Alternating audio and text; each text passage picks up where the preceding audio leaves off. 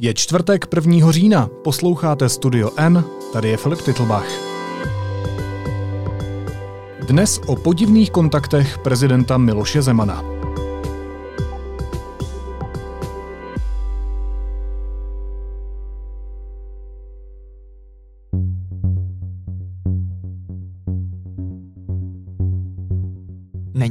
Prostě není to vůbec v pořádku, protože ti lidé byli podezřelí od samého prvopočátku, kdy se objevili na tom hradě. To, že tyhle ty kontakty, tito lidé uh, o nás uh, dávají nějaký obraz Evropě, respektive celému světu, co je možné, že se děje na Pražském hradě, to je asi zjevně všem jedno. Já jsem se na to opakovaně ptal. Furt, mě, tohle mě, mě to nikdy nepřestalo zajímat. A nikdy jsem z hradu tu odpověď nedostal. Rusínští aktivisté a podnikatelé Michailo Ťasko a Vasil Džuhan se dlouhé roky pohybovali kolem prezidenta Miloše Zemana. Nedávno je ale zatkla česká policie pro podezření z daňových úniků a soud je poslal do vazby. Zjistil to investigativní reportér deníku N. Lukáš Prchal. Ahoj Lukáši. Ahoj Filipe. Kdo je Michailo Ťasko a Vasil Džuhan? Tak je to dvojice Rucínů, která se uh, už mnoho let pohybuje v těsné blízkosti prezidenta Zemana a jeho kancléře Vratislava Mináře. Tito dva podnikatelé se opakovaně objevovali v prezidentské kanceláři za poslední roky, jezdili s prezidentem na návštěvy například do Ruska a uh, způsobili České republice respektive Hradu a České republice, opakovaně několik diplomatických mezinárodních skandálů, a které museli nakonec eh, diplomaté urovnávat s Ukrajinou. Hmm. A čím jsou ti dva muži problematičtí jako sami o sobě? S kým oni se stýkají, co oni prosazují? Tak uh, tyto dva lidé pochází, jsou původem z Ukrajiny. Uh, bydlí sice už mnoho let v Česku, mají své podnikání na Pardubicku v Dašicích, ale uh, oni jsou problematičtí tím, že udržují velmi těsné kontakty uh, se s proruskými separatisty, například i na ukrajinském Krymu, který v současné době okupuje Rusko. A, a právě takovéhle lidi, separatisty z Ukrajiny a uh, lidi, kteří podporují separatismus na Ukrajině, tak takovéhle lidi, tito dva, vodili k prezidentu Zemanovi, vodili na hradní akce, uh, na různé oslavy, které pořádal hrad. a ti lidé, ti separatisté, eh, které oni tam přibedli, se fotili s, s českými představiteli, s premiérem Babišem, právě s prezidentem, se všemi ministry a tak dále a potom ty fotografie a to, že se objevovali na hradě, prezentovali na sociálních sítích a uh, veřejně dávali najevo, uh, nebo i dokonce psali, že prezident podporuje anexi Krymu a říkali podobná prohlášení, která se nezakládala na pravdě a právě kvůli tomu vznikaly ty mezinárodní skandály, které potom hlasila česká diplomacie. To znamená, že oni fungovali něco jako spojka? Vlastně dá se to tak říct, ano. Oni, byla taková, oni byli taková spojka pro uh, tenhle ten druh lidí. Když fungovali jako spojka, tak byli spjatí i s ruskou ambasádou? Ano, uh, my jsme dlouho hledali nějakou přímou linku, protože já se t- touhletou dvojicí Rusínu zabývám už několik let a dlouho jsme hledali nějakou přímou linku na uh, ruskou ambasádu v Praze a ta se ukázala dokonce dva dny před uh, jejich zatčením uh, a před zásahem policie u nich v Dašicích, uh, kdy právě v Dašicích uh, ve svém podniku otevírali spolu s ruskou ambasádou uh, výstavu. A proč byli zatknutí dva dny potom? Uh, nevím, jak to, to asi nějak nesouvisí samozřejmě, ale prostě byli zatčeni na, za, na, začátku, na začátku září a uh, v tuhle chvíli jsou oba dva spolu s dalšími, oni nejsou jediný v, tom, uh, v celém tom případě, jsou ve vazbě a jsou, uh, kde už jsou tedy měsíc a jsou obviněni z daňových úniků. Co mají s tou ruskou ambasádou nebo s tím, co ruská strana prosazuje v Česku společného, kromě toho, že tedy otevírali tu výstavu v těch dačicích? Tak uh, tahle dvojice podnikatelů z Dašic uh, udržuje kontakty, jak už jsem říkal, se separatisty na okupovaném Krymu, ale i s konspirátory a proruskými aktivisty v různých uh, zemích Evropy. Oni oba dva pochází z Ukrajiny, ze zakarpatského kraje, ale vlastně a vystupují jako zástupci rusínského hnutí a bojovníci za práva Rusínu, ale přitom velmi uh, tvrdě prosazují proruské názory, uh, jsou velmi kritický k současné kijevské vládě, k Ukrajině a netají se obdivem k Rusku a prezidentu Vladimíru Putinovi. Tam je ta linka docela jednoduchá a oni kromě tohohle jsou spojeni ještě s dalšími lidmi, kteří vlastně na Rusko jsou přímo navázáni. Hmm. Jak si Lukáši zjistil, že je zatkla policie? To ti řekla sama policie, státní zastupitelství, nebo se s jim pokoušel dovolat, nebo, nebo si oslovil ty podniky, se kterými jsou tihle dva Rusíni mm-hmm. spojení? Uh, tak já jsem eh, ten typ, uh, já jsem dostal tip, že se to, že se to stalo a na základě toho uh, jsme potom uh, s kolegy postupovali. Objevili jsme krátký článek eh, v jedněch, eh, teď už si nespomínám, ale v nějakých ukrajinských, nějakém ukrajinském online médiu, eh, kde byla malá zmínka o tom, že zjevně byli zatčeni.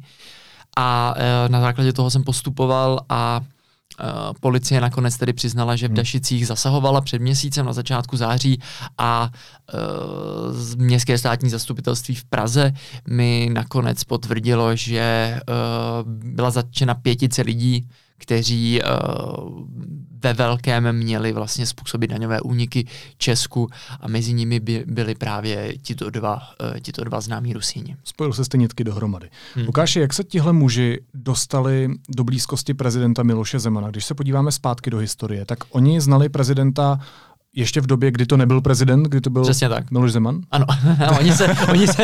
je to pořád Miloš Zeman. Přesně tak, já jsem to chtěl teďka říct. V době předprezidentské. Před prezidentské době se už znali Já myslím, že pokud se dobře vzpomínám, tak je seznámil uh, v Dašicích, právě v Dašicích, kde oni mají ten svůj podnik, Dašické sklepy, uh, místní eh, člen Zemanovců, tedy bývalé strany prezidenta Zemana, a uh, ten je seznámil právě s těmi dvěma podnikateli a on potom opakovaně je v těch dašických sklepích navštívil a uh, poté, co se stal prezidentem, je opakovaně přijal na hradě, kam oni potom postupně mu vodili ty různé separatisty, jak už jsem říkal, kteří způsobili něk- několik diplomatických skandálů. Jaká byla motivace prezidenta Miloše Zemana zvát si tyhle lidi na hrad? Já jsem se na to opakovaně ptal. Furt, mě, tohle mě, mě to nikdy nepřestalo zajímat. A nikdy jsem z hradu tu odpověď nedostal. Já jsem tam mluvil s mnoha lidmi na tom hradě, ptal jsem se, proč tam tito lidé se objevují. Vždy jsem dostal jenom odpověď, ptejte se pana kancléře Mináře. Pan kancléř Minář mi nikdy na ty otázky neodpověděl a uh, pan mluvčí uh, Ovčáček mě vždy vlastně odbil. Uh, takže se můžeme jenom domýšlet, nicméně my víme, že uh, to spojení s prezidentem tam je dlouhodobě, je tam i to spojení s kancléřem Minářem, minářem, ale jaké přesně uh, spolu uh, vedli jednání, jak přesně byli spojeni, to už nechtějí říct. Tak možná obecně, nakolik je problematické, že policie zatkla lidi, kteří jsou spojení s prezidentem téhle republiky, mají tuhle minulost a mají za sebou mezinárodní skandály, kdy prostě zhoršují naše vztahy s Ukrajinou. to je prostě úplně jednoduché je to minimálně špatná vizitka pro toho prezidenta, respektive pro jeho okolí, protože to jenom ukazuje, jakými lidmi se pan prezident a jeho kancelář obklopuje. Eh, a to nejsou jenom oni, že jo? To, tam se motá mnoho podobných lidí, kteří, uh, se kterými ten hrad udržuje ty styky a odmítají se od nich jako nějakým způsobem odstřihnout. To je dlouhodobé téma, je to dlouhodobý problém tohodle, uh, tohodle prezidenta a jeho nejbližšího okolí. Jenom to dokazuje, jakými lidmi se uh, ten hrad obklopuje a kdo tam má otevřené dveře.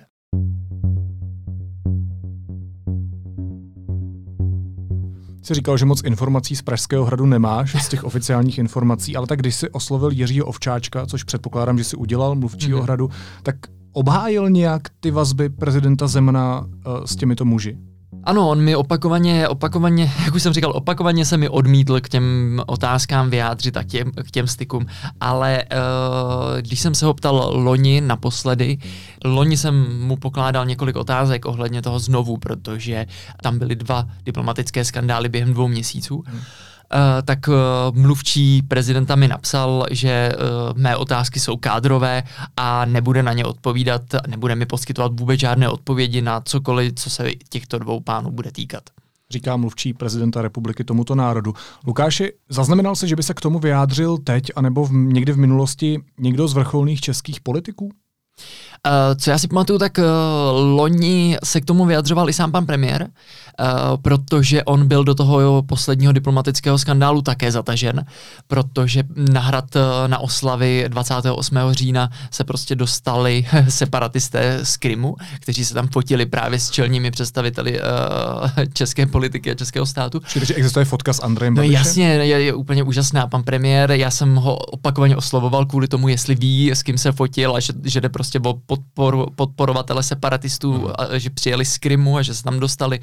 Uh, tak pan premiér se o to okamžitě distancoval a uh, vlastně musel sám se nějakým způsobem podílel, respektive jeho úřad uh, Strakova akademie se podílela na urovnávání těch, uh, toho diplomatického skandálu s Ukrajinou, který samozřejmě okamžitě vybuchl jako v téhle té zemi a hlavně na Ukrajině, protože Ukrajina si předvolala uh, kvůli tomu českého velvyslance. Je tohle normální? Je tohle běžný v ostatních státech? Že by se prezident republiky, nebo premiér, nebo premiérka, nebo vrcholní politici, ministři setkávali s takovými lidmi? Uh, já myslím, že by ti skvěle na to odpověděla Petra Procházková na tuhle otázku a já říkám prostě jenom jednoduše není.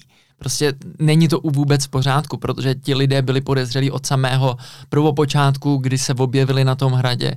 Jejich kontakty jsou vůbec sami o sobě velmi podivné, protože oni se, uh, kromě toho, že jsou spojení, jak už, říká, jak už jsem říkal, s těmi separatisty, tak uh, oni mají uh, spolek, který se jmenuje Světová rada podkarpatských Rusínů, kde sedí s odsouzeným separatistou na Ukrajině Dmitrem Sidorem. Jejich aktivity v Rusku Rusku zastupuje rostovský historik Eduard Popov, což je člověk, který pracoval pro Ruský institut strategických studií. To je institut, který spadal přímo pod ruskou vnější rozvědku SVR. On pracoval pro ruskou vnější rozvědku. To je člověk, který je přímo s nimi spojený, sedí s něma v jednom spolku, který zakládali v Dašicích. Je to celé tak úplně bláznivé a prostě šáhlé, že to, to, není to normální, aby se tak, ta, eh, takhle významní představitelé jako prezident Zeman scházeli s podobnými lidmi. Hmm. Mimochodem, uh, muž, o kterém jsem předtím mluvil, odsouzený za separatismus, pan Sidor, který byl loni přijat uh, na hradě u prezidenta, tak uh, On sám má velmi barvitou také minulost. Uh, ukrajinská média o něm nedávno psala, že jim založená organizace je pod dohledem ukrajinské tajné služby a je financována ruským světem, což což je prostě spolek nebo organizace, kterou založil sám prezident Vladimír Putin a je cílem tady tohohle ruského světa, který dává peníze tomuto Sidorovi, který byl uh, u prezidenta Zemana, tak cílem této organizace je šíření ruské kultury a jazyka ve světě. Logicky. Logicky, ano, přesně. To je prostě... A takovýhle lidé se dostávají k prezidentu Zemanovi a lidem kolem prezidenta je to jedno, respektive on, jim to nevadí, že, tam, že se takovýhle lidé tam vyskytují. to, že tohle, že tyhle ty kontakty, tyto, tyto lidé uh, o nás uh, dávají nějaký obraz Evropě, respektive celému světu, co je možné, že se děje na Pražském hradě, to je asi zjevně všem jedno. To je neuvěřitelný. Je to hrozně uvěřitelný, promiň, uh, protože ještě navíc bych dodal k tomu, že o propojení Rusínů, uh, těch všech, o kterých jsem mluvil, uh, o téhle dvojici, o tom Sidorovi a tak dále, tak o propojení Rusínu a ruské rozvědky, o které jsem mluvil v souvislosti s panem Popovem, mluvil před lety i bývalý ředitel ukrajinské rozvědky, o tom, že, že je to dokázané. Ředitel ukrajinské rozvědky SBU Valentin Nalivajčenko, Pardon, jestli jsem zkomolil jeho jméno. Takže prostě těch důkazů, jejich propojení je mnoho. Je 1. října dneska. Za 27 dní tady máme opět státní svátek. Pan prezident uh, bude ve Vladislavském sále Pražského hradu propůjčovat státní vyznamenání. Uh, budou tomu přihlížet tihle dva lidé nebo někdo podobný? On každý, každý rok se tam dostane někdo takhle, takhle podivný, jako, jsou, jako je tahle dvojice. Nicméně myslím si, že letos se tam neobjeví ani oni, ani nikdo uh, z jejich přátel. Protože jsou ve vazbě, že jo? za A jsou ve vazbě, přesně tak. A za B uh, druhý, problém, druhý problém je, že už loni uh, mi pan ředitel zahraničního odboru Jindrák i uh, kancléř Minář i uh, mluvčí Ovčáček uh, Eh, naznačili, že vlastně tito dva pánové nebo tato dvojice už nebude znovu zvána uh, na tyto akce po těch diplomatických skandálech, co loni uh, na podzim natropili. A ještě bych dodal, že tam na hradě na těch oslavách se vždycky nakonec na té recepci, která je po té oficiální části, vždy objeví někdo podobně, uh, podobně zvláštní. Já myslím, že už jsem to před chvíli říkal, ale v minulosti se tam objevovaly podobné proruské figurky uh, z českého prostředí uh, i z dezinformační scény.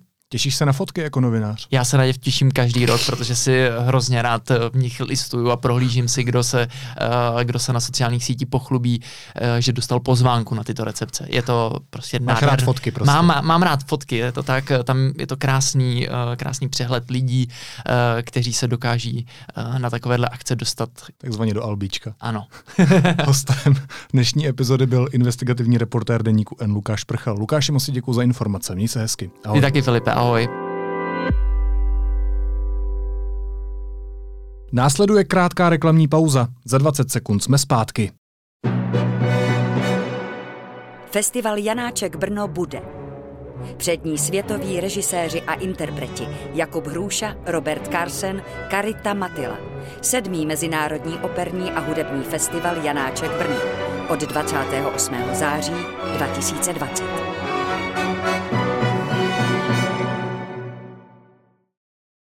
A teď už jsou na řadě zprávy, které by vás dneska neměly minout. Vláda od pondělka v rámci nouzového stavu opět omezí veřejný život. Opatření a výjimek je spousta. Základním pravidlem je, že se ruší hromadné venkovní akce, na kterých je víc než 20 lidí. Na vnitřních akcích může být maximálně 10 osob. Výjimky platí pro členy domácnosti, svatby, pohřby, ale i podnikatelskou činnost. Na fungování kanceláří, výrobních hal a dalších provozoven se omezení nevztahuje. Zcela zakázány jsou všechny akce, na kterých se převážně zpívá, jako jsou koncerty, muzikály, opery, ale taky hodiny hudební výchovy nebo bohoslužby. Všechny zákazy, výjimky a pravidla popisujeme na webu Deníku N. Nouzový stav bude trvat 30 dnů. Ministerstvo financí navrhuje pro příští rok schodek státního rozpočtu 320 miliard korun. Návrh nepočítá se zrušením superhrubé mzdy. Pražský vrchní soud potvrdil osvobození Nečasové, Ritiga i právníka v kauze BIS. Zamítl tak odvolání státního zástupce. Obžaloba tvrdila, že Nečasová prozradila Ritigovu právníkovi obsah zprávy BIS a že lobista mohl díky tomu učinit kroky k zakrytí svého vlivu na státní orgány a instituce. Premiér Andrej Babiš bude spolu s partnery z Vyšegrádské čtyřky prosazovat na samitu Evropské rady v Bruselu uvalení sankcí přímo na Alexandra Lukašenka. Oběti násilí při demonstracích ze srpna 1969 kvůli okupaci Československa vojsky Varšavské smlouvy se zřejmě dočkají odškodnění, schválila to sněmovna. Kyanit, který se dostal do Bečvy, mohl pocházet z kanálu vedoucího do řeky z areálu bývalé Tesly v Rožnově pod Radhoštěm, uvedl to ministr životního prostředí Richard Brabec a epidemie koronaviru vytlačila z centra pozornosti kůrovcovou devastaci lesů.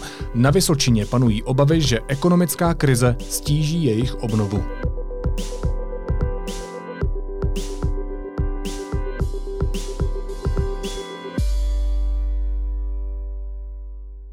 Pokud máte Studio N rádi a chcete podpořit nezávislou žurnalistiku, budeme moc vděční, když nám dáte svůj hlas v prestižní anketě Křišťálová lupa v kategorii Podcast roku. Hlasování najdete na webu křišťálová.lupa.cz. Všem moc děkujeme. A na závěr ještě jízlivá poznámka. Ministr zdravotnictví Roman Primula řekl, že v době nouzového stavu budou zakázána operní a muzikálová představení, protože zpěv patří mezi nejrizikovější aktivity. Dokud se zpívá, ještě se neumřelo. No, naslyšenou zítra.